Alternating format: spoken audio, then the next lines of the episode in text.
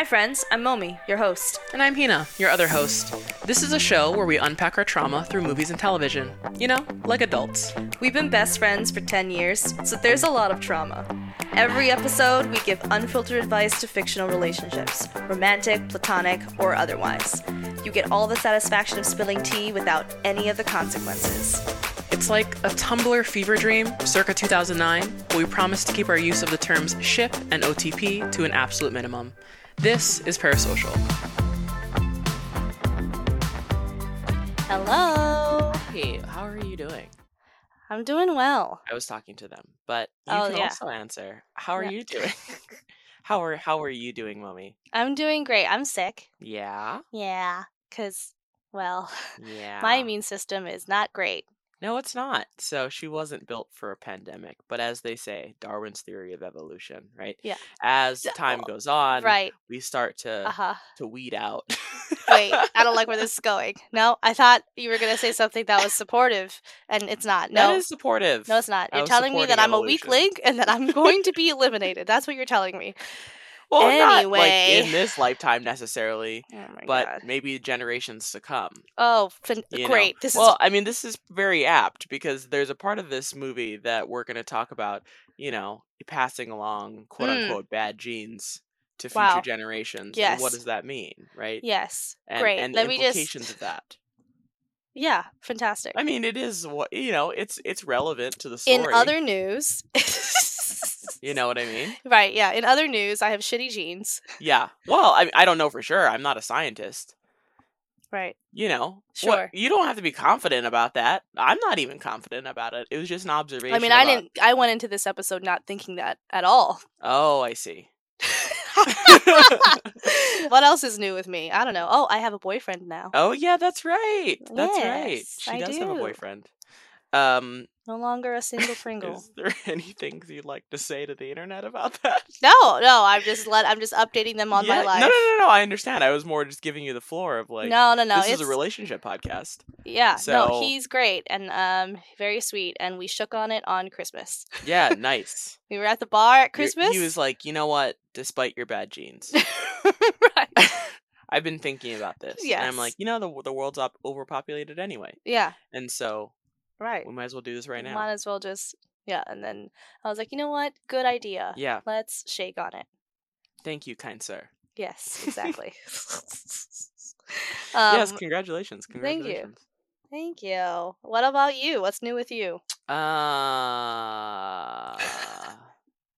absolutely nothing. So That's you know what a relief. you know, there's. I just feel like in the last two years, if you ask me at any point, I'd be like, nothing. Nothing.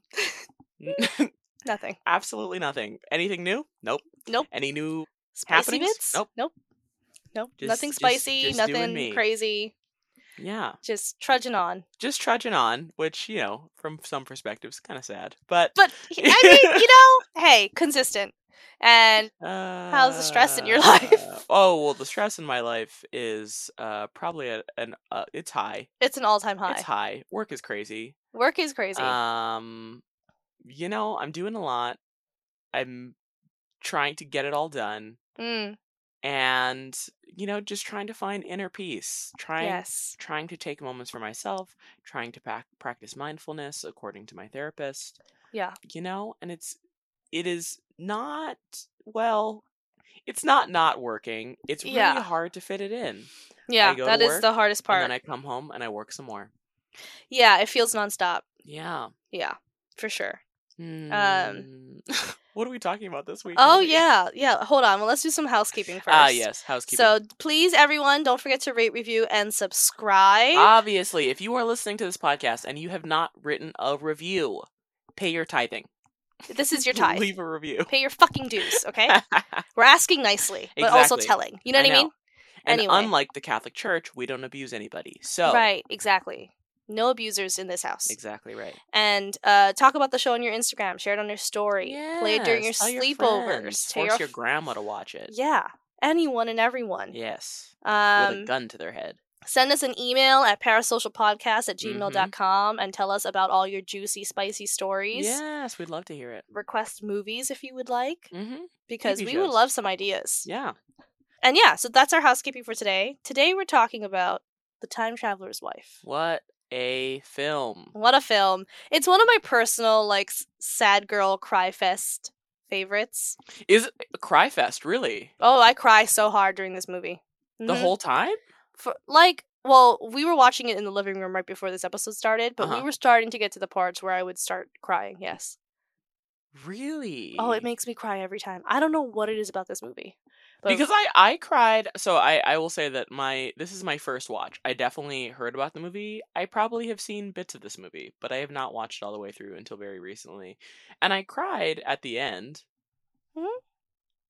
I I didn't feel it was like a cry the whole time kind of movie. Listen, I'm not telling you it is. All I'm saying is that for me personally, Can you t- tell me the first time that you cry in this movie?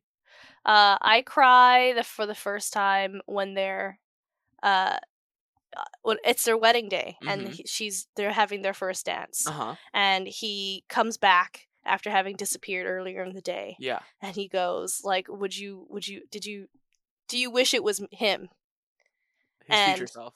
Yeah his future self and she goes no like it is you and i don't know what about listen so your face listen What? this is a safe space I didn't should say. be. Hey, look. I'm just saying that that makes me cry and that because it's beautiful to me You're and i don't know A sop.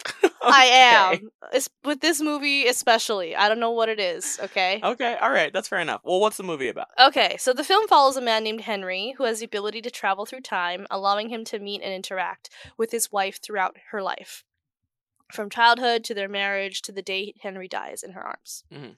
And so basically it just follows it, it follows him as he tries to deal with disappearing and traveling through time. Yeah. Um, without any control over it. Yeah. And trying to maintain his relationship with his wife. Yeah, pretty much non-linear storytelling the entire time, and Yeah. then by the end, you kind of put together the order in which he's gone back in time, and then it kind Yeah. of brings up this whole idea of it's a very like chicken or the egg kind of story, Mhm, right? mhm. Like he's going back in time, and then and then making things happen that his wife already knows about, but that you know what I mean? It's Mhm. chicken or the egg, fate or destiny. Can we Yeah. change our future? Blah blah blah. Exactly. And so, because the time traveling is, is such a mechanism in this story and how Yeah. the story is told, I have some ground rules to remember about Mhm. Henry's time traveling. So, while Henry can travel backwards and forwards in time, he has no control over when he goes. Right. He also shows up naked whenever he travels, so it's always like this mad dash, naked and afraid style for him to find some clothes and blend in with people. I also read in the book. Have you read the book? no, I haven't. I watched a review about the book, and I didn't read it, so I don't know if this is true or not. But she was saying that that like that even applies to things like like teeth filling. Oh, that's like so he, ca- interesting. he cannot take anything that's not organic to his body, Wow. which is like a weird detail that Right, but then he gain. Oh wow! So then does he just lose it and then gain it back, or he just never gains it back? I that part I don't know. Oh, that's so interesting. It's it's a it's a detail that's like so minutia. It's weird. Yeah. Yeah. Yeah. Sorry, continue. Uh, no, no, no. It's fine. That's so interesting. Yeah. Traveling can be triggered by stress, drinking, TVs, and significant life events, Mm. And also nothing. and also nothing. Yeah. Yeah, like it's referred to as like almost like a form of epilepsy. Yeah. In that like there there sometimes are triggers and sometimes they're just not. Henry can't change past events. He's been there and tried that. He watched his mother die hundreds of times. Although there are loopholes in it, right? Yeah. Because he does go back in time and find out what the like Powerball or Powerball numbers are, and then Yeah. they win the lottery. So like, it's not a consistent truth. Like you kind of get the impression that like, I don't know, like maybe I don't know. It's weird, right? he like, can yeah, he can influence, I think. I don't know if he can like completely alter. but that's what's weird, right? Is Yeah. that like that's that's more than an influence, Yeah, yeah, yeah. and Yeah. yeah, because it's a weird rule. It's a weird rule, but it is there. But I mean, how's that for facing your trauma in that like you watch your mom die a hundred times? Like right because he he is attracted to big life he's on his own i'm trying to think of a similar like movie but like he's on his own kind of like magnetism of his life Yeah. so he does go back and forward in time, but he like is in the same city, like being attracted to the people that are inherently a part of his life. Like his mom is dies when he's a kid, but when he goes back, he often sees his mom or sees his parents or sees Yeah, Claire, his exactly. wife. So he's like kind of orbiting in this very small timeline, even though it's weird. Yeah. He has limited control over where in time he goes, but the more traumatic, kind of what you were just talking about, right? More traumatic or significant, the easier it is for him to return. Yeah. Um, he says it's like gravity; it just pulls him. Yeah. Pulls him there. So, in light of all of these rules, the first time Henry meets Claire, he's a librarian at a college, and she seems to be around college age. hmm She recognizes him because by this point he had visited her throughout her childhood, Right. and He just uh, doesn't know that yet. At he doesn't know that yet because he hadn't gone back to visit her yet. Right. And so she's supposed to act normal as if everything's chill. Yeah. And completely fails. And ends up having dinner with him hmm and it tries to explain to him their history. Yeah, I've known you my whole life, and he's like, "What the fuck are you talking about? Yeah, Why would I go like- back to see this little girl? Yeah, and he she's like, I've been in love with you Yeah, my whole life. my whole life. And so that's when they first hook up and they Right. start dating. Right. And then on the reverse, like the first time Claire meets Henry, she's a little girl. She's playing in the meadow and he's naked. Yeah. In a bush.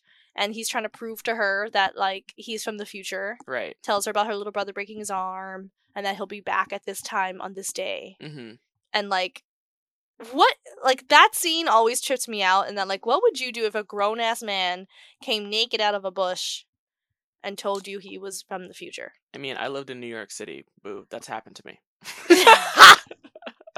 sure sure well when you were six though when you were six years old Um, if when six year old hina what would she do Uh, this is a good time that to tell you that to come out the closet and tell you that I think that this is a movie about grooming, and oh, okay yeah okay I think that it is kind of not kind of it is unethical to insert yourself in a young child's life and it's weird right? Because he's going back in time to this little girl who in his time he is married to and loves and sort of in his defense he only falls in love with her as an adult right but it's him going back in time that makes her fall in love with him.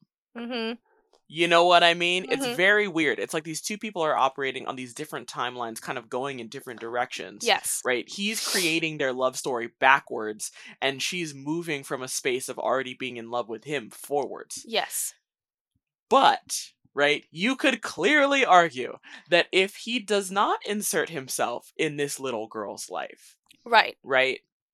Does she end up falling in love with him and normalizing the idea of being with a man decades older than her? yeah Like, and creating this magic, by the way, which is what grooming is, right? Like, yeah yeah yeah you're desensitizing them to the Right. idea of being with a man that is so much older than you.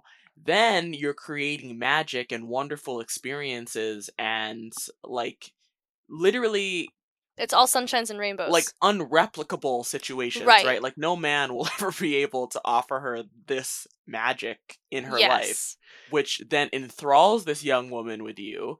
And at the time, you are so much more mature, you are so much more aware than this little girl, telling her to leave you clothes and to be places to Yes. support you You- in your endeavors. It's weird. it's wild is what it is It's weird, and there is this moment to, tie this back around, and we'll continue to talk about what you're talking about. But there is this moment towards kind of the end of the film where you know they're married already and they're having regular marital problems, having trouble conceiving, which we'll get into later. yeah But essentially, Henry gets his tubes tied without speaking to oh Claire, yes oh this part and Yes. they're in a fight. Yeah. And their fight triggers him to go back in time right and he sees Claire in the meadow, but at this point she's like 18 years old. Mhm. And it's the last time that he sees her before they or meet before it's the last time that she sees him Right. before their big meeting at that college library. yeah Okay, I don't want to get bogged down with the, the timeline because it's going to get confusing to listen to. Yeah, yeah, yeah. But essentially, he goes back in time, he kisses her for the first time, and when he goes back to their life, like being married in the present day, and they're uh, in the present day, they're still fighting, right? And Yeah. he comes to her and he says that I was just with you in the meadow, right? And she realizes that it's the time they kiss for the first time, and she says, "You know, it is so unethical for you to have like gotten your tubes tied and then like when you went back in the past like you inserted yourself in the heart and mind of this young girl Right. and is that not the definition of grooming it's fucking weird Yeah. Yeah, just a little bit. it's weird the whole movie the whole and the hard part is like the whole movie kind of has that flavor for me the whole time they never get rid of it because i'm constantly watching him go back to speak to this fucking child right. i'm i can never you know what i mean like yeah. continue Lord. Lord. Way to just really dissemble any illusions I had about my film. No, it is. So, eh, so moving forward in their relationship, Yeah. right? So now they've begin they, they are dating, and he's proposed to her, Mhm. and now it's their wedding day, and he, I guess, as time has gone on, he's tried to find like little tricks for him to stay present Mhm. and not disappear. Yeah. But on their wedding day, right as he's about to take a Valium to try to stop himself from disappearing, Yeah. he's gone. And you see an older version of Henry show up to participate in the ceremony right because it's like their vows right. Yeah, yeah, yeah. And like what would you do if your husband pulled a disappearing act? Or your husband to be really on my wedding day on your wedding day. are we including the time travel in this or do you are you just saying what would i do Okay. because well, very answer different No, no, no, no, no, okay, okay. So yeah without time travel and with. okay well it's hard because those are such different scenarios They are very different scenarios. Okay, if my husband bailed on our wedding, what would I do? Well, Momi, it's very simple. I wouldn't marry him. yeah. That's my entire answer. For the time Just, you know, travel would you freak out? Would you like Oh, like what would my response be? Yeah, yeah, yeah. Wait, in this scenario that he's not time traveling, is he coming back? No. Oh, like what would I do? This is a different question. What would I do if my husband abandoned me on my wedding day? Um yum, what would I do? Yeah, because I mean, obviously you're not marrying him anymore. Right, yeah, obviously we're Obviously not, married anymore. But like in the moment, you're at the you're you're getting ready to walk down the aisle. He's gone. I mean, that's your worst fucking nightmare. That is a worst fucking nightmare. You know what I mean? That's your worst nightmare. I think I mean there would just be so many things going through my head, right? Right. Of like one, why didn't I see this coming? Two, what did I think like how did I read our relationship wrong? Not that people not that you can't love someone wonderful and they still decide not to marry you because you can. I think my thing would be like I would only marry a man that I had faith Mm, would handle things ethically right. with me, right? That like yeah, yeah, yeah. if he did decide that he couldn't marry me, Right. that I would have still been with a man that would have been willing to say, I can't do this and I'm Right. sorry. Yeah. And so I think that would probably fuck me up more Mm-hmm. of like I just thought that we had more mutual respect for each other that like Yeah. if we've come this far you would just fucking say it.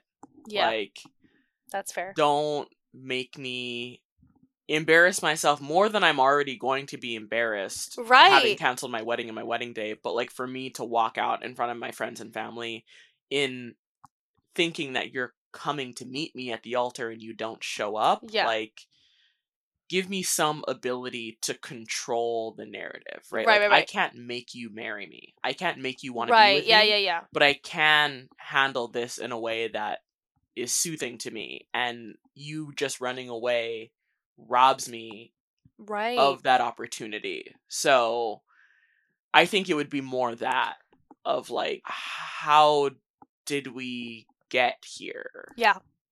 And then in the tri- time traveling angle, I want to say that I wouldn't marry a guy that time travels in at least in the way that Henry does. Like, Yeah. love you, mean it, ah. but I mean, it's just not a right. I I have issues with thinking that everything is my responsibility. Mm, I cannot have a relationship like that. yeah, that no, like that, that's actually true. Right. Yeah, in which case, yeah, him just disappearing. I need to be fine with it. Everything is on you. Yeah, whenever, however, like Mhm. I am in complete it's my complete responsibility to make sure that our life keeps going. Paying rent.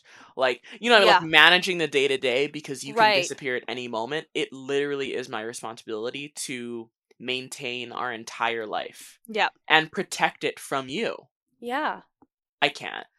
You know. What would you do? Oh my god. Wedding day, you mean? Let's go time travel. Time travel? Oh god. Okay. Honest answer. I would marry him. Honest answer is I would marry him. What I would want myself to do is to not. But here I am. Yeah. Why would you marry him? I think because I'm like this hopeless romantic, and like I, if I was like that deeply in love with him, I would want to just, I don't know. I think I just wouldn't want to give that up. However, Yeah. I think Well, no, no. Let's let's, let's continue down the path. So you Okay. you marry him. okay, yes, fuck, wait, okay. So here's here's what I'll say. I don't disagree that you'd marry him. I don't think I'd stay married to him. hmm I don't think I'd stay. What? shit Continue. eating grand man. What? Oh my god. Yeah, no, I don't think I would stay married. I think I'd get married. Yeah. and then and then I would realize what I was signing myself up for truly. And I wouldn't like the amount of like responsibility and pressure hmm needing to be the one that kept everything going. Was. Here's my theory. I think you'd agree to marry him, Okay. and I think you'd get so fucking close. Mm. But I don't think you'd marry him. Yeah. Like I genuinely, I think that you would run away on your wedding day. what? If I in this time traveling scenario, not that I generally think be to be clear, right? Like Right, yeah, not yeah, that I generally think that you'd be someone to run away on your wedding day. But in the time traveling scenario. In the time travel sense? Yes. Mm. I think that you'd run away on your wedding day. Huh. Okay. Okay. Because I don't think I think that you I think you are a hopeless romantic. Yeah. And I think sometimes maybe that gets in the way of your survival instincts. Boy, oh but- oh boy, has it gotten in the way before. When they kick back on, yeah. they fucking kick into high gear. Yes, they do. Yes. And I think that you would run away not because like let and not about like oh you're not willing to have the conversation but because they would kick out they would kick into gear so hard that you would be trying to save yourself even from the possibility that he could change your mind yeah. Yeah, yeah, yeah. you know what i mean Yeah, my survival skills. you would be willing to have the conversation like you're not trying to abandon him but it would Right. be more about No, no, like it'd be oh, about no, I need to get out right this second. allow Mhm. like you would need to make it so explosive that he wouldn't even want to get you back. yeah, yeah, You know? yeah. Well, I love that you love. I love that you know how inti- intimately. Oh my god, I can't That's a even- pretty good take though, right? It's a great take. I can't even speak English anymore because you're. It's so accurate. It hurts. You know what I mean? Like I'm upset at how. Oh God, why am I sweating? I'm well. I'm sick. We'll go with that. We'll go with that. That's why I'm sweating. Sweating. Literally, fucking so sweating from how upsetting that is. Okay. Although, you know what? I think that that I can also see you saying yes to the proposal Mhm. and not letting it get as far as a wedding. yeah, I do think you if you agree It to really the proposal you'd still do something drastic. Oh no, I think whatever it is, my exit will be drastic Yeah. because my survival instincts have zero chill, Yeah. and once they come back on after Well, I ignore push them, them. Oh, so I push them down. I'm like, no, no, no, no, no, not today, not today, not today. And then finally, when my survival instincts like, oh, bitch, today's the day. Yeah. No chill whatsoever. Everything must blow up. All Yeah. of it must burn down. Yep. Yeah. Gotta love it. Oh, the drama. Where even were we? Continue. I don't even know anymore, bro. Uh, okay. The next thing I have written down here is uh, how do you deal with being in love with someone who's always absent? Now, that doesn't have to mean time travel, Sure. but someone who's long distance, someone who works a lot, Mm-hmm. they're just not pr- very present in the relationship. Yeah. Well, you know what's interesting is I think everyone is going to have a different definition of what counts Yeah, as absent. absent. You Mhm. know what I mean? Yeah, for sure. Um, And to be fair, right, it also has a huge it's also deeply affected by how long you've been with somebody, Mm-hmm. Right? Because when you're first starting out, I mean, you literally just got into a relationship, Yeah. right? Like It's my days. barometer to be without my boyfriend is Yeah. so much higher. Right. Like, Yeah. No. Absolutely. you know what I mean? Yeah. And it doesn't mean that you love someone less or that like you don't miss somebody when they're away. Mm-hmm. But the longer you're with somebody, the like less just the less of a be, thing it is. Yeah. Mm-hmm.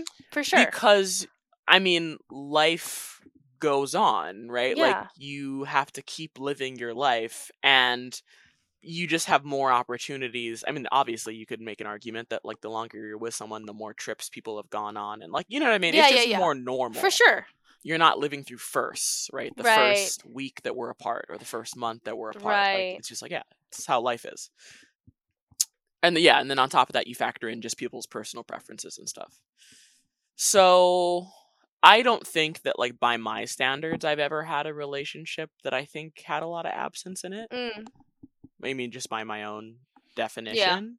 Uh, Maybe pe- people might disagree with that if they have a different barometer, but I don't really think I've had that kind of relationship. I mean, I think if anything, I'm the one that's would be absent more. Yeah. You know I what would I agree mean? with that.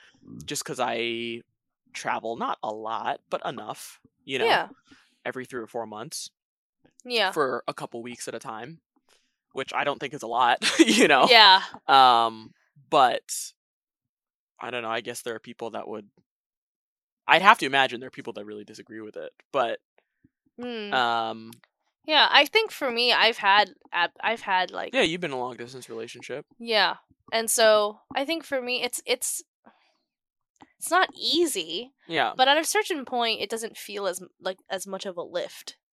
Yeah. Especially if that person makes their present like especially if both of you are making your presence known, like right. like you're talking on the phone or you're FaceTiming or Yeah. like you're I don't know. It's just it Mhm. feels more of like a like a routine kind of thing hmm and less like, oh well, I'll talk to you when I talk to you. Right. Because I think at that point, then it is a lift. Because then it's like, what? What's the point? You know what I mean? yeah. Of stay of maintaining this relationship if it's just whenever, What do you mean? It's just whenever. or like if there isn't like a routine to it to like how you connect or when you connect, Mm, and it's just kind of will if if it's a long distance relationship, yeah. there you know like you're not going to be seeing each other for months and months. Sure. I think at that point, like, or like you guys can't get to each other, whatever it is. Right. I think it's really important to figure out how to best stay connected with that person and for it not to be. Yeah. You know what's funny? Well, it's hard because I've never been in a long distance relationship. Mm-hmm. You know what I mean? Which is very different. Being apart for a significant amount of time at for for a moment is very different than Right. like we just live in different places, right? Yeah. So I think that that's totally different, and if that was the case, I could see myself developing a routine. But I've Yeah. been apart from my boyfriend for months Mm-hmm. because I was out of the country. So I mean, as far apart as you physically possibly could be. Yeah. Um, and like we didn't really have a routine while I was away. and I think that, I think it's because you two are together Yeah, otherwise. Yeah. You know what I mean? we're I think, very chill. Like and you guys are just chill in general. when It's just, yeah. And it we do we we talk when he's away, but like you know we send a text message here or there. I'll Facetime him for a couple minutes and like just say hi. Yeah. But like I don't. I think we when we're traveling and when we're apart. It's just like you know that person is doing their thing, Yeah. and so like we're checking in to check in.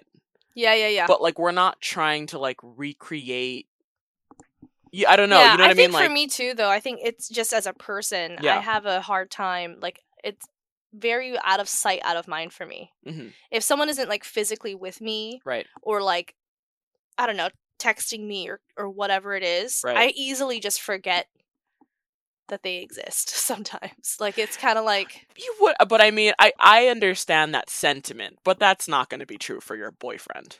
No, I'm not saying that I would forget his existence. I just think that like I for me the routine helps me to stay connected in that way. Mm, In that otherwise I would feel I would start to make myself feel disconnected, alone, like it mm, would just trigger me to to isolate versus yeah. Hmm. How easily could that set in for you? Um I think at one point in my life very easily. Well, I mean, right now. Right now, not very easily. Mhm. It would take a lot for that to set in. Yeah. I think because I I I also think the way that my relationship is right now, Right. it's just very different from any relationship I've been in. Right. So it just functions differently. Right. And I think if that was the case, like we're about to take a trip for two weeks. Yeah. But like I'm not worried. Oh, me and you. I was like, Yeah. what? Oh yeah, no, we're going. Yes. By the way, Hina, I was like, I'm why gonna are be you gone. telling me this on air? This is weird. Yeah, I'm gonna I'm gonna be gone. We're taking a trip. Yeah, yeah, you, yeah, you and me. Yeah, I know. You and that. me Yeah, are yeah, going to take a trip in like for two weeks. Yeah, yeah, yeah, yeah. Jesus Christ, Hina. Well, I was like, Yeah, I mean, I was like, honestly, if I I had like, the we live together. You're leaving for two to weeks. you keep didn't say this from you and then also tell you on air, could you like what? What Okay, the yeah, fuck? Yeah, yeah, yeah, yeah, yeah. Right, right, right. Okay, so you would do that to like, me. you You, know what I mean? Yeah. So when we go on our trip, Yeah, yeah, yeah. I don't think it'll be as much of a thing as it's been like with past boyfriends on past trips. What, like, how did you, like, what was it? What was a thing? Like, what were you doing? You know what I mean? Like, when you say a thing, what does that mean in practice? I think I was just always like texting them twenty four seven or Mm. like face or like FaceTiming or calling them every night before I went to bed or just like Yeah, see? Yeah. Exactly. Which is like not what you and Jacob do. Or yeah, No. Yeah. Exactly. We have FaceTimed once while he's been away. yeah. Exactly. I mean, granted, he's gone for 10 days, not right. months, yeah, but, yeah, yeah, yeah, yeah. But so You know, I know what he looks like. We literally live together. yeah, no, I mean I guess for me it's like Savor your time apart. You know what I mean? No, I agree. I agree. I think I see it differently now. Mhm. I think before it was also born from like they were unhealthy relationships and I felt like I had to pander and Yeah. and constantly do do the emotional legwork of the relationship Right. Because I felt I couldn't offer anything else. hmm So there was a lot of toxicity wrapped up into Mm. my behavior. Yeah. You know what I mean? So I felt like I needed to do those things. Like constantly remind them of your existence. Yeah. Yeah. Or I wouldn't be relevant anymore. Mm, Whereas with my current boyfriend, I don't feel like that at all. sure. You know what I mean? It's well, very, and I'd imagine. I mean, it's a new relationship, so I mean, I'd imagine that. I mean, you guys are texting all the, all the time and every day. yeah, we are, but I Yeah. I don't think it's like as which is not bad at all. It's not know? bad. I, I just don't think there's like a desperation to it that I think Mhm. that there was in past in my past relationships. Yeah. I don't feel like I have to. Mhm. I don't have to talk to him. Yeah. I could go a whole day and not talk to him if I wanted to. I just choose not to. Yeah. You know what I mean? It's just it's different. It's a different energy. Yeah. I think I mean I mean, I think I think it's always hard, not in this situation, but it's always hard to be like, I could do this, but I choose not to. Is like such a weird. I guess You know what I mean? It's like it's like a. You know what I mean? Like I yeah. I, I also, to be fair, you're in a new relationship. There's nothing wrong with wanting to text somebody all day, every day. Of course, that's what you're doing. You've known him for three months. right. You know, Yeah, like yeah, yeah, yeah. obviously so. Like, was I doing that with Jacob at three months? Obviously, you Yeah. know, like it just takes time to Right. to get to know somebody and to like be you can be comfortable and confident in a relationship and like there's so much left to decide and to know about this person and, like, Yeah, yeah. There's a lot to find out, figure out. Like, right yeah, yeah, yeah, yeah. like You're learning everything. You're learning new things almost all the time. right you're Yeah. learning new things all the time and like you're learning how your relationship functions best right like right. when you're i mean i would say even in the first year like it takes Yeah. a whole year i think to realize to try different things Right. like how does our relationship actually work best in practice Yeah, yeah, yeah. you know like you try certain things you try certain dynamics you try different schedules and routines to settle into Yeah. work what works for you, what makes you thrive. Yeah, and it's been different too for for me and him in that like he he hasn't had his own place Sure. for the first like up until this month, you know what I mean? So it's been like a balancing act of figuring out Mm-hmm. okay, like are we s- is this like are we seeing each other too much or too little? Like Mm. Yeah, what is yeah, yeah, the. What's the dynamic in that like yeah what how what makes me excited to see you like what's Yeah. my barometer for i mean you're always excited to see that person but like you know what keeps us going in a way that is productive Yes. you know Yes. um like the first year or however long first two years i guess that i was dating jacob when before we lived together i saw him on the weekends Yeah. every i mean we would say the weekend and like every other every other house right like yeah. one weekend at his house, one weekend at my house. But like I didn't see him during the week at all. Mm. You know? Yeah. I gotta do me. Yeah. You know, I gotta live my life. I gotta I got things to do. I got things to And I got places to be. and I got places to be Mhm. and uh I love my own company. And I love my relationship, but it's a part of my life. Yeah. And I still gotta be driving my own life. Exactly. Yeah. Look at you go. Thanks. Okay. Wow, we really derailed here. We derailed so so far. we were talking about um, time travel. Yeah. Okay. Next thing I have. What are the ethics behind having a baby? uh, when you know that you will pass on a gene that could potentially alter their life. Yeah, this one's hard. I guess for the, for the backstory, right? Like Henry and Claire are continuing to try to have a baby, and she keeps having a miscarriage because, I mean, we're led to assume that the baby can time travel, and so it's time Yeah. traveling out of her womb, and so that's causing the miscarriages. And they keep trying, and they keep trying. As we said, right? Harry, ha- uh, Henry has a vasectomy. He she ends up hooking up with a past version of himself before Yeah. he had the vasectomy and gets pregnant, which is like weird, but. I don't know because this this is an element that's like obviously fantastical, but is so easily you could so easily compare it to like a real Yeah. situation, right? And so many people face this dilemma yeah. not for time travel, but for other reasons, whether it be a disease that you have, Right. whether it be something that runs in your family, mm-hmm. or even whether it be a condition that a woman has that makes it more likely that she'd like hemorrhage during childbirth, right? That's another decision as well. Yeah.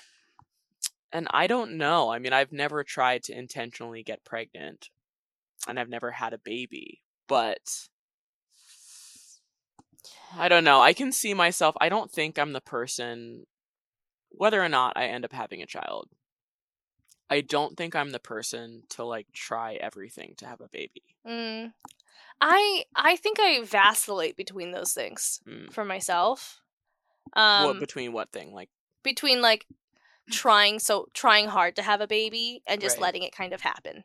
well, I think I more mean like, what do you predict that like if you are someone that for whatever reason is going to have a difficult time getting pregnant, Yeah, like what do you foresee yourself? doing Yeah. in that situation. Mm.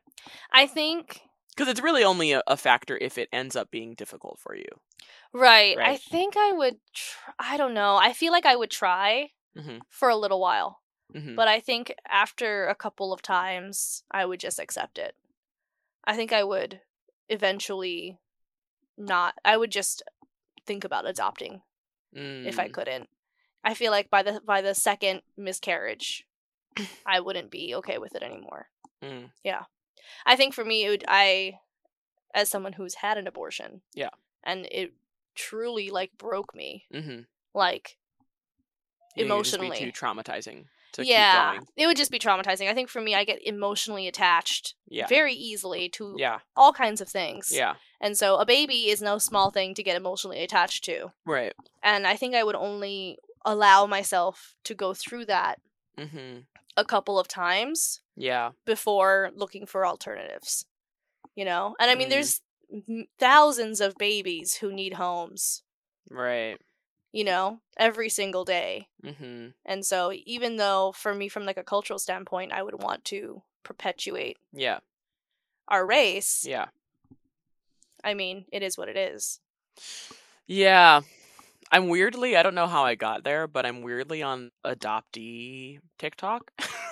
Huh? I How did you get there? I, have- just I have absolutely no idea. okay. I don't research adoption. Okay. Like- well, I mean, if you did, you could just say that. No, I no, that's not. uh, But that's what I'm saying. I Yeah. I really don't know how I got here. okay. Okay. Um, your F- weird. your FBI agent is working double time. I know. Well, I find it fascinating, so I know why I'm still there. Um, it's it's so fascinating. He was like, "This is the shot in the dark," but she might be into Yo, it. no, I was I'm so interested. There's just like a lot of I would call them adoption activists that are Mhm. talking about like the ethics of, of adoption and like ado- a lot of adoptees talking about their experiences and advocating for like changes. And I'm not going to speak too deeply on it because I'm just not an authority. But if you're interested, I would check out those TikToks.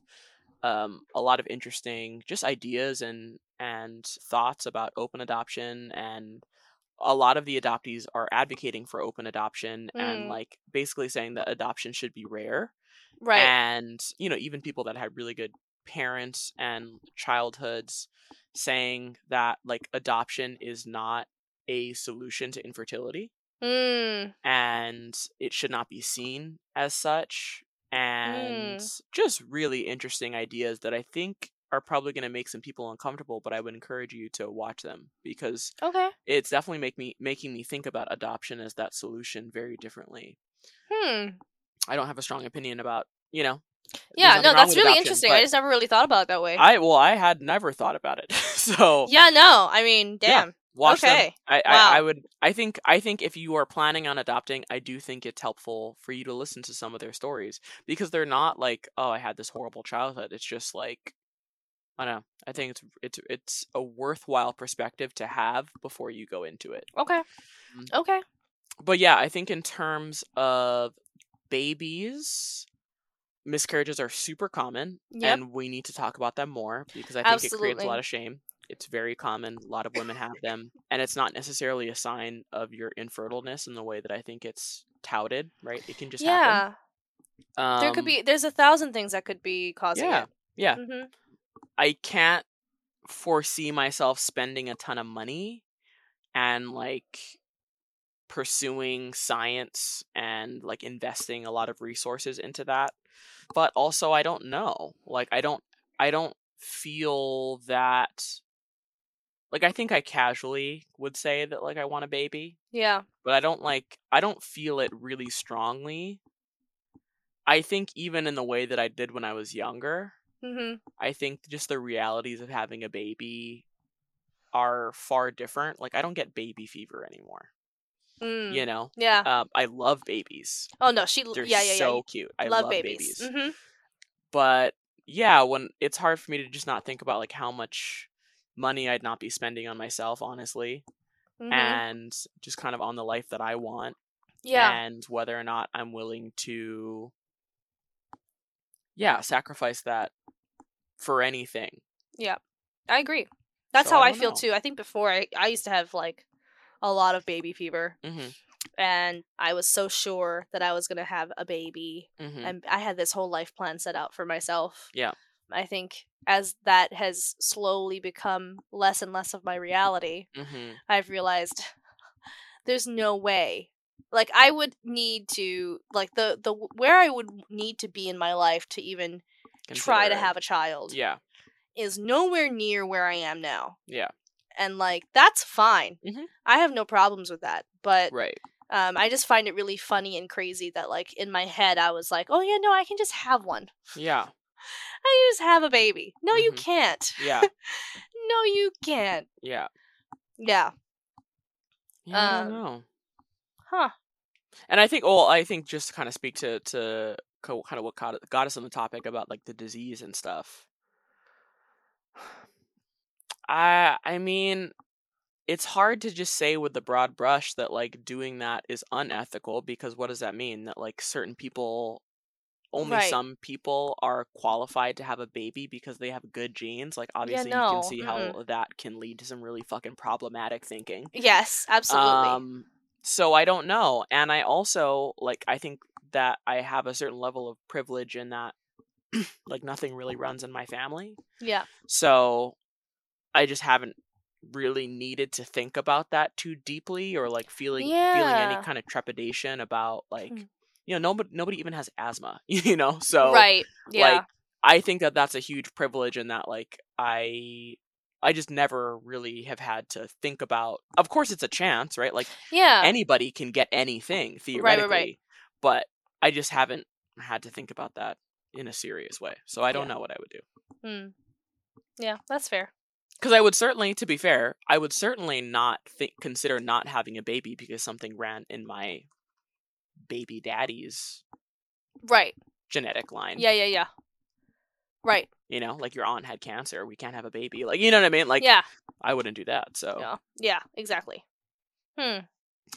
Things to think about. Yeah, I do want to talk about kind of in line, I mean, sort of in line with this baby thing. I think the idea that this movie pushes, and most romantic dramas push in Mm. some way, shape, or form, is that if you really accept someone, if you really love somebody, like you'll just accept everything About them. That comes along with that. And Yeah. we kind of already touched on that in like the would you date a time traveler? Would you marry a time traveler? And then this whole baby thing. But like I I I do think there is something to really think about in like loving somebody does not mean that you want or desire the same kind of life as that person Yeah. And i think that that's like the the least romantic part of a relationship and Mm. figuring that out Yeah. is that you can love somebody you can have so much fun with somebody you can have no problems with some like i mean the list can go on and it doesn't mean that you guys are craving the same kind of life yes. And that is like it, there's a tragedy in there. yeah You know what I mean? It's a bit tragic, but at the same time like is it more of an act of love to like recognize that and shoot and like decide you're better off apart mm-hmm. than trying to conform you like the both of you to Yeah. something that you don't believe in yeah. you know? Yeah. um and i think these movies really try to avoid that in that they want you to they they want to convince you that conforming is the truest act of love. Yeah right because that just feels more romantic mm-hmm. than the healthier choice Yeah, because I mean, there's Yeah. something that is that right. Like you can have, let's say, you have the best. You think you found your soulmate, right? yeah And one person has a lifestyle in mind that involves kind of like a nomadic way of being that Yeah. like they really want to travel and I mean every says everybody says for the most part that they want to travel but I don't mean going on trips frequently I mean they want a nomadic lifestyle like Right. they don't really like to live any one place for a long Right. time like they like to kind of be on the road and right they don't have a permanent address yes right you know like i mean they have a po box Right. And if you have someone that they're super in love with that really craves, for whatever reason, a stable life that might involve traveling, mm-hmm. but, you know, they crave consistency and stability Yeah. and they like to kind of have those expectations. I mean, that's just, I mean, it's just not going to work. yeah. It's no it not going to work. it doesn't work that way. And I think people try to avoid finding that out. yeah. Because it just kind of feels like well if we love each other for long enough one person's going to kind of cave. And like i think true love is that like you don't want that person to cave. No. You know? Let that person be a gypsy. Let that person be Right, yeah. I feel like if it's if I feel like true love means that both people get to be their their selves Yeah. in the truest way mm-hmm. and together in this relationship. right right right Versus it being they have to sacrifice a part of themselves. mm-hmm. I mean, I feel like there is sacrifice in love, don't get me wrong. oh sure yeah There's yeah. compromise. Yeah. But I feel like if you're sacrificing a part of yourself that is like so core to your being right and that's what makes you you, right then it's not I don't know. I don't think that's love.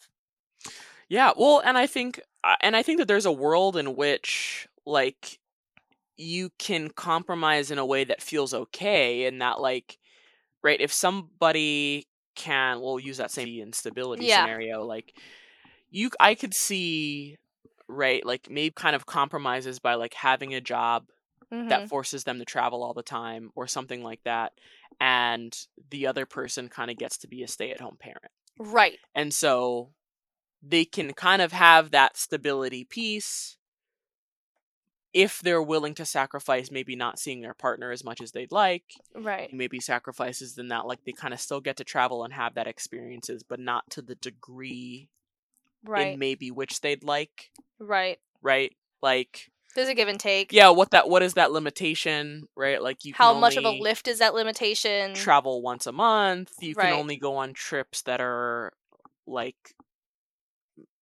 as long as five days or seven days or whatever it is like you know Right. and, and maybe that would work but i think the key Yeah. is that both people would really need to dig deep of like in the long term can i consistently accept this compromise Yeah. Exactly. and is it only a band-aid that's going to make me sad Yeah. or you know what is what does that look like at the end of the day yeah. i don't know i do want to talk about also claire Mm. I started this episode. Oh, well, actually, hold on. I do need to talk about time traveling movies. Okay. And okay. I liked this movie. hmm I didn't love this movie. That's fine. Grooming was a problem for me. and as far as time traveling movies go, as far as time traveling movies fe- uh, featuring Rachel McAdams go, oh, hello. I- yes. if you have never seen About Time, Please go do that. I love About Time. We're probably gonna do an episode It's about it. also about a time traveling romantic movie. but it's more of a comedy. it is a little bit more of a comedy and the way that they leverage time travel i just think is so much smarter Yeah. i'm not going to give it give it away but in time traveler's wife they try to make it sciency Yeah. They try to give it some Which- kind of never feels like it makes sense because they also incorporate ideas of like if it's sciency then you need to talk about like are all all timelines going at all times how does it make sense that he can't change the future if he really is time traveling like right. it, yeah. Yeah. Yeah. it just they shouldn't have gone They- sciency they should have just left it he time travels you know Yeah. but in about time they honor the time traveling piece as if like like it's a part of the movie and it's a part of the plot that's important to the plot Yeah. but it's also so much more about the people Yeah. and I agree. This makes me just want to go watch About Time now. it goes somewhere It in the way that I don't think Time Traveler's Wife goes, Goes. anywhere Yeah, yeah, yeah. besides they're in love. Da da da. And they kind of bring up this ideas of like fate and change and choice, Right. but I don't feel like that part of the sentiment takes me somewhere emotionally. Mm, It's just kind of constantly there. yeah. Like is it destiny? Is it fate? Are we all do we have any free will? Right. and that's clearly present in the movie but i don't really feel like they take a stab Mm, at mhm. like offering their the movie doesn't have an opinion Yeah. about it I well, I think the closest thing they have to it in the movie is like when he see when they see him get shot right and they know okay he, this is how he dies right and then he figures out when he dies right right right and then having to kind of having his daughter know when he dies right. you know before even Claire knows. Right right right so I think in a way they try to take a stab at it at the very very end in that like well i think i it feels they take a stab at it but i don't feel like the movie is telling you that that's what it is and that like Right. it No, no, feels no. like one on one hand they're telling you that fate is immovable. Right. But then on the other hand it's not. I don't know. Like it just doesn't feel it's not they they don't feel it doesn't feel concrete like Exactly. And we also don't get to, and maybe this is there in the book and it's not in the movie. Like, he tells us that he's tried to change fate with his mom a million times and it never works. But, like, you don't really get to experience how time travel doesn't change the future. You're just asked to believe that. yes And then shown that it can change. So it's very frustrating. Like, yes just believe me, you can't change the future, but then also I can make sure that we win the Powerball right and it feels very disjointed because it that it's like by the end of the movie i don't really believe that it couldn't have Mhm. changed yeah like i don't i don't believe it like they haven't proven it to me right so it feels kind of frustrating yeah towards the end but in line with this grooming, blah blah blah. About time is wonderful, blah blah blah. Yes. Before we get into our segment, I just kind of want to talk about Claire having the opportunity because of the grooming and because of like how much he was gone and the fantastical element of their secret that they shared with each other. She just had so much time to build up Henry to be whatever she wanted in her own mind hmm that I don't know, I think in some ways like the fantasy of him kept her going Yeah. and I wonder if he didn't disappear all the time if they still would have been in love. Mm. You know? Like yeah. I do believe that absence make your makes your heart grow fonder. Yes. And I think you need distance from your partner mm-hmm. to keep the relationship going. Yeah. But I also think that distance can like weirdly inadvertently keep a relationship going that's not meant to go on. hmm You know what I mean? Yeah. Because there's a difference between like your partner getting back from a short trip and you're like, yeah, you're home. Yeah. And like your partner being in Afghanistan. Right. Do you know what I mean? yeah, no, it's very different. and like not only are they gone, but they're in danger and like which is Yeah. kind of what it's similar. right? Similar, Like, you don't- yes. she doesn't know where he is. yeah, he no. wakes up somewhere without any clothes and obviously Right. that's against the law and like he can be hurt he can be trapped he can Right. be whatever he has no money hmm so i just like there's something about that that like would that not like if somebody comes home safely from something like that does that not drive your fondness of them inherently I think so. Yeah, I think it. I instinctively it does. right I think you don't really have much of a choice in it, yeah and that like that's just as long if you care even a little bit for this person, like, sure that's going to be your reaction every time. yeah So I can totally see how their relationship is better off by Mhm. him disappearing than him sticking around. Which is also a reason why I can never be a t- with a time traveler because I'm inherently kind of a worrier Yeah. and I don't seem like it. No, but, but, she is. You know, I I'm just like a uh analyze the risk type of person Yeah. and it would just be too fucking much. Yeah. Mhm. I can't really be with someone that has a high risk lifestyle in general. Yeah, no. Like it's just that's too much. Too much. Too, much. I can't either. I'm a worrier too. I can't. No, thank you.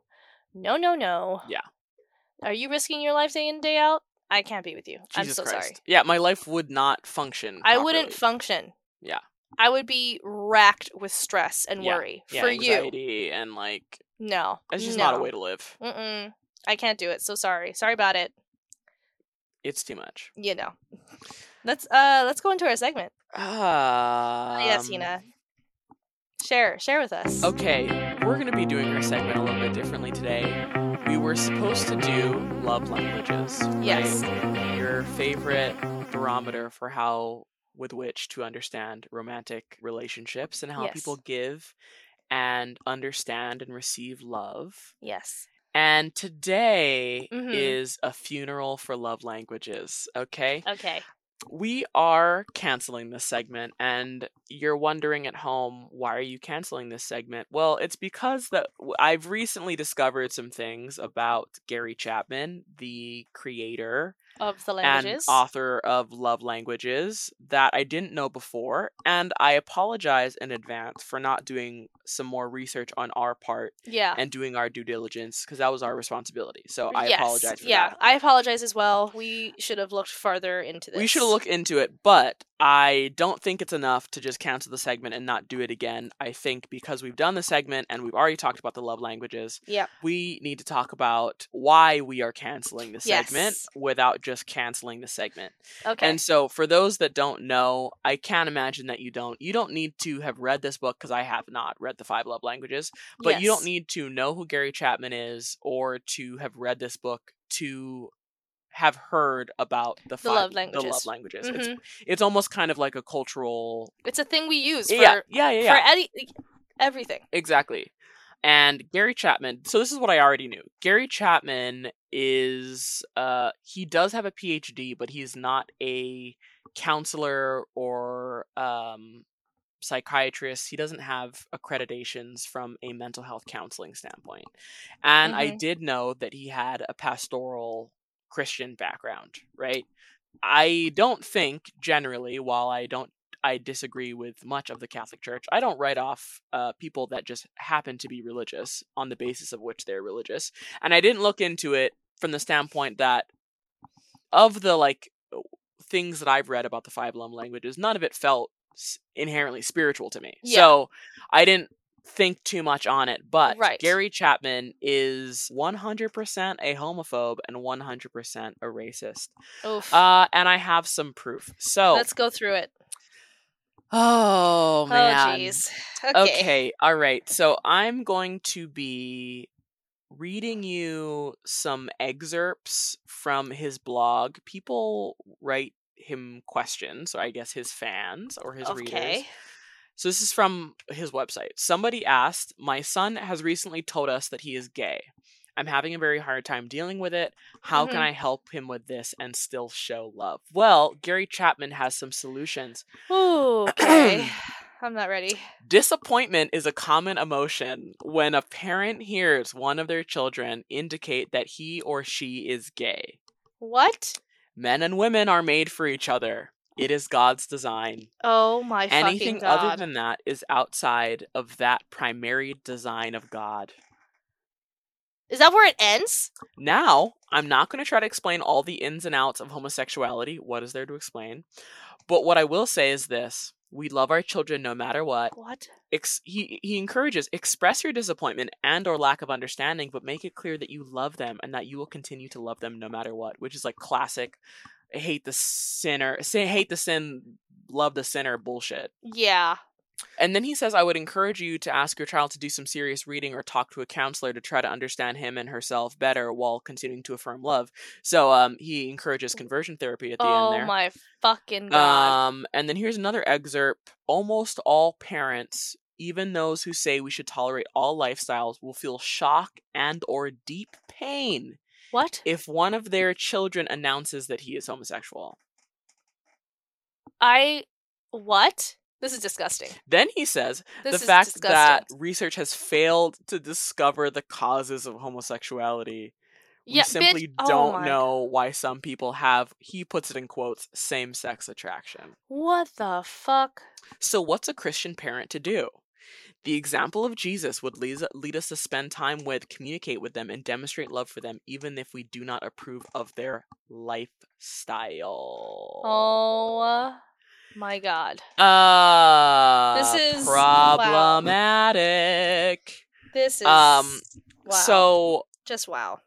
I mean, Gary Chapman is homophobic. Full stop. Full stop. Full stop. Yeah. He said all the things that you like Right. would expect a homophobe right. to say. I mean, and it's disgusting, right? As Yeah. we know, as Mhm. we know, homosexuality is not a choice. Not a choice at all. Um, your gender expression is your own. Absolutely. Your gender identity is your own. Yep. No one has the right to tell you how you should um, Express behave, yourself. how you should express yourself, who you should love, Mm-mm. how you should fuck. Nobody gets to have No a one comments ha- about nope. that. Period. Absolutely period not. and you need to respect other people's choices and conversion therapy is the most disgusting fucking thing that you can ever tell your child to do and Oh if your child is gay and you have a problem with it it's your fucking problem and you need to seek out help Yes. not your child Not your child. It's not your child's fault. Yeah. That like- you're a fucking homophobe Yeah, exactly. Oh there's my a way that i could say that with more empathy but No, fuck it. No. fuck it okay now moving on Yes. Oh, to the other shit. Uh, okay, so So it gets worse, is uh, what you're Gary me. Chapman co-authors a book called "Winning the Race to Unity." Is racial reconciliation really working? It's, Um, oh, oh my lord. Obviously, I did not give this man any money to read this fucking book. Obviously, but there is a preview available on Goodreads, and I did a little skimming. Okay. I don't know what happens in the rest of the book, but I wanted to pull on a section in the very beginning. It's a chapter called Different Worlds. And I'm getting the impression that he's trying to position like his like anecdotal experiences with race in his life and i'd imagine that he's uh Oh, laying it out for you to knock it down in the end Okay. so basically he talks about playing basketball in a, a university gym in north carolina and basically at the time it was their first time playing integrated right Uh huh. and he, he says we entered the summer league as a quote unquote integrated team and everybody there was uh had some anxieties the kids and Okay. you know which i'd imagine you know and he was saying that you know obviously there was some racial tension in north carolina in the 70s Yeah. and so that carried on to the court. And then he says i'll never forget the first time our team entered the gym. Complete silence fell as the white guys became the center of attention. That silence was accompanied by equally intense stares that said what are you doing here as the game began my worst Oh my fears were realized. When any of the white guys were fouled, it was not called. In fact, the white guys would normally be knocked down hard to the wood floor if they were attempt if they were attempting to shoot or rebound. The message was simple. You whites don't belong here. Go home. What? Refusal to heed this message meant continued hard fouls every time this happened. Russell Are and I, his friend, Fucking with me right now? and I fought with whoever committed the foul against our teammate. The refs never gave me a technical because I was a homeboy. What the fuck? But wait, I'm gonna die. For the first time in my life, I'm gonna die. I saw in this gym something I had never expected to see. Reverse racism. No, he doesn't say it out. He doesn't fucking just say oh it. Oh yes, it's uh, Oh that my was a quote. fucking god! That was a quote. I'm not editorializing disgusted. at all. Right. I'm disgusted. so Infuriating. he goes on to explain that he understands what was happening, right? That these young black boys had uh, experienced and witnessed racism. And so they were taking it out on these white kids, which, first of all, I don't fucking believe this story in the fucking slightest. I don't believe You're telling me that in North Carolina in the 70s, a young black boy pushed a white kid on the floor and didn't receive a foul. I don't believe that for a fucking second. You can suck my dick with all that. I don't Yeah, believe that for no, a fucking second. The not even a premise of this is bit. absolute Mm-mm. bullshit. Uh, I mean, and also, it, you're creating, in my opinion, a fictitious story for you to set up this entire line yes. of thinking. And he's basically saying he takes this tone of like, you know, we both had a misunderstanding, right? Right. That it's understandable that these boys had experienced and witnessed racism and were taking it out on these white kids, which Uh-huh. again did not happen. But he's also saying that like right these white kids they like weren't friends and so they like didn't understand each other that like there was a blind spot in their experiences and that like these black kids didn't understand that these white boys weren't responsible for the sins of their parents as if these fucking white kids weren't racist them fucking selves right. like you know what i mean that they were raised by racist parents but somehow they Are victims. or what that they probably didn't Right. absorb that and to be very clear i am not saying that having racist parents means that someone is going to end up racist Right. i'm saying that uh it fucking increases the chances Yes. is what i'm saying. Well, racism is a learned behavior. yeah absolutely You know and it doesn't mean? and And it doesn't both mean and that you right can't unlearn it. yeah but you can unlearn it and it is your responsibility to unlearn it Right. and there are situations right for whatever reason let's zoom out of race for a second yeah. there are reasons that whether it's personality or certain experiences that people find it easier than others to just not perpetuate cyclical trauma Yeah. i don't you know i don't know the science behind that but there are people that were abused as children that abuse their children and there are people that were abused as children that are the best parents in the world because they used it as an example of what not to be Yeah. and i don't know the rhyme or Right. reason about why people go in certain directions but this all this to say is that Wow. he basically offers that he's disappointed that Christians are not engaging in a conversation about race. And he says, having been in the ministry for more than 30 years, I wonder why it is that non Christians seem to deal with the racial situation more effectively than we Christians. As Christians, we have the Holy Spirit, whereas Oh, non Christians don't. Christ. So we shouldn't have so much trouble with ra- Oh with my race. What's our problem? Question mark. Yeah. What is your problem? I wonder. What your problem is. Uh, ba- yeah. So then he goes on to Fuck say that he feels like Christians are watching the game of race from the sidelines, continuing with this fucking basketball analogy. Oh jeez. Um, and he says that in 1972, his freshman year of college, as at a quote unquote prestigious Christian college, God revealed to me that I needed to write a book such as this.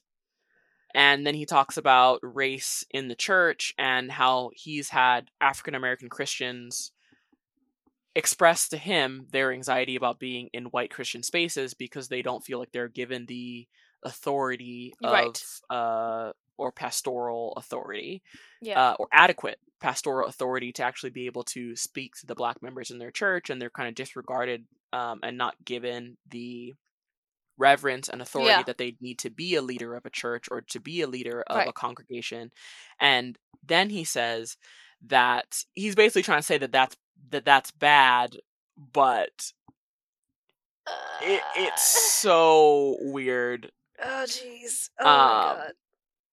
he even makes mention uh, ugh, anyway it's it's all just so It's convoluted as hell. It's it's problematic, but it's also very convoluted in that it feels like he's just going back on his own. He's going back on his own statements yep regularly. You know what I mean? oh it's disgusting he says beyond the obvious racial tensions we've seen in response to the oj trial and the la riots i hear the concerns of blacks employed Oh by churches God. and parachurch ministries that say they want to minister to blacks when oh god it's just it's, he's saying the word black so much by lack of authority i'm in no way saying that what is re- requested is unlimited or this is what he's talking about like that they're they're requesting adequate authority to be able to like pastor people Mm. Many blacks who have been through this experience have told me that they never want to work in a white Christian organization again. Some of them are even looking to the minister Louis Farrakhan, the leader of the Nation of Islam, because they tell me they would rather fellowship with a non believer who understands their racial struggles than, struggles than a believer who does not. Until this problem is resolved, or at least until there is a major improvement, I fear what might happen. That is why I'm convinced that the time is now for the Christ Church to respond to the gospel message of unity, love, and justice. Oh my god. I don't even know. Like, ah. What's fucked up is that like I can see like he's towing a line Oh yeah. so That people whose well- racism is maybe more internalized than externalized. Like to me, this is this is this is this is radicalizing text, right. right? Yes. It is yeah.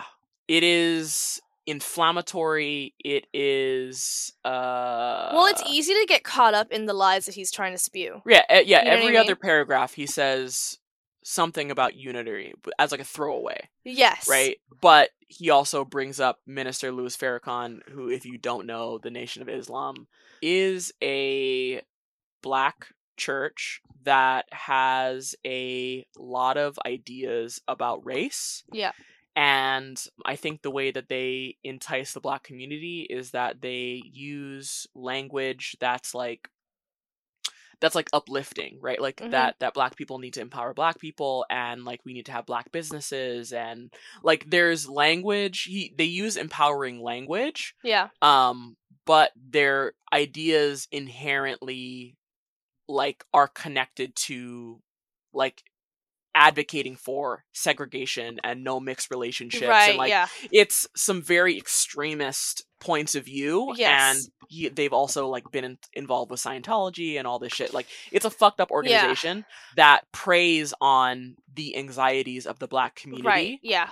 and even his decision to use that as an example of a black right, church yes. is disgusting yeah. in and of themselves Cr- Oh my god. um and so anyway we just wanted to use this segment to trash on Gary Chapman Yes. and to apologize for not Trash doing our of a human research and yeah look into it Uh, don't take my word for it Yeah. uh research this on your own you will find Please example again and again and again of Gary Chapman's own language proving that he is a bigot and a racist and homophobic All of the um, above. and I'm sure transphobic and all of those things. Yes. Um, and so yeah, it's one of those things where perfect example of something that can seem benign yeah. can have such really problematic origins, and so you know, let's all kind of work, especially us, you yeah, kind of kind of do for sure.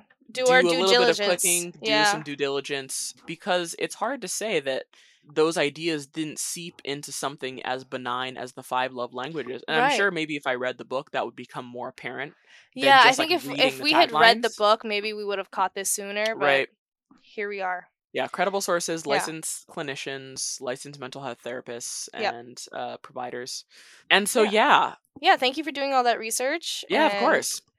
Uh, for sharing that. Thanks for coming on this journey with us. Yes. Uh, we will see you next week. Yes. And uh, Next week is exciting. We're doing that Soul. will be a much more upbeat and Yeah. happy episode. much more happy. Ye- yes, of So, course. yeah. We'll see you next time. Bye-bye. Bye. Where are you going? You don't leave at the end of a Marvel movie. Before you do anything else, follow us on Instagram, Twitter, and Tumblr at Parasocial Angst. You can tell us what you think about the episode, write Hina love letters. What can I say? I'm a Leo. I run on praise and adoration. But you can send Momi your original fan fiction. She lives for that shit. I do live for that shit. But until next time, Have a snack. call your therapist. As bona fide professionals, we have to give you the disclaimer. This podcast is for entertainment purposes only. Not to mention that everything we say on this show is a reflection of our own personal views and does not necessarily reflect the views of Daydreamer Network. Precisely. For example, we think Buffy should have ended up with Angel. Daydreamer might be on Team Spike. That's not our business. Listen at your own risk.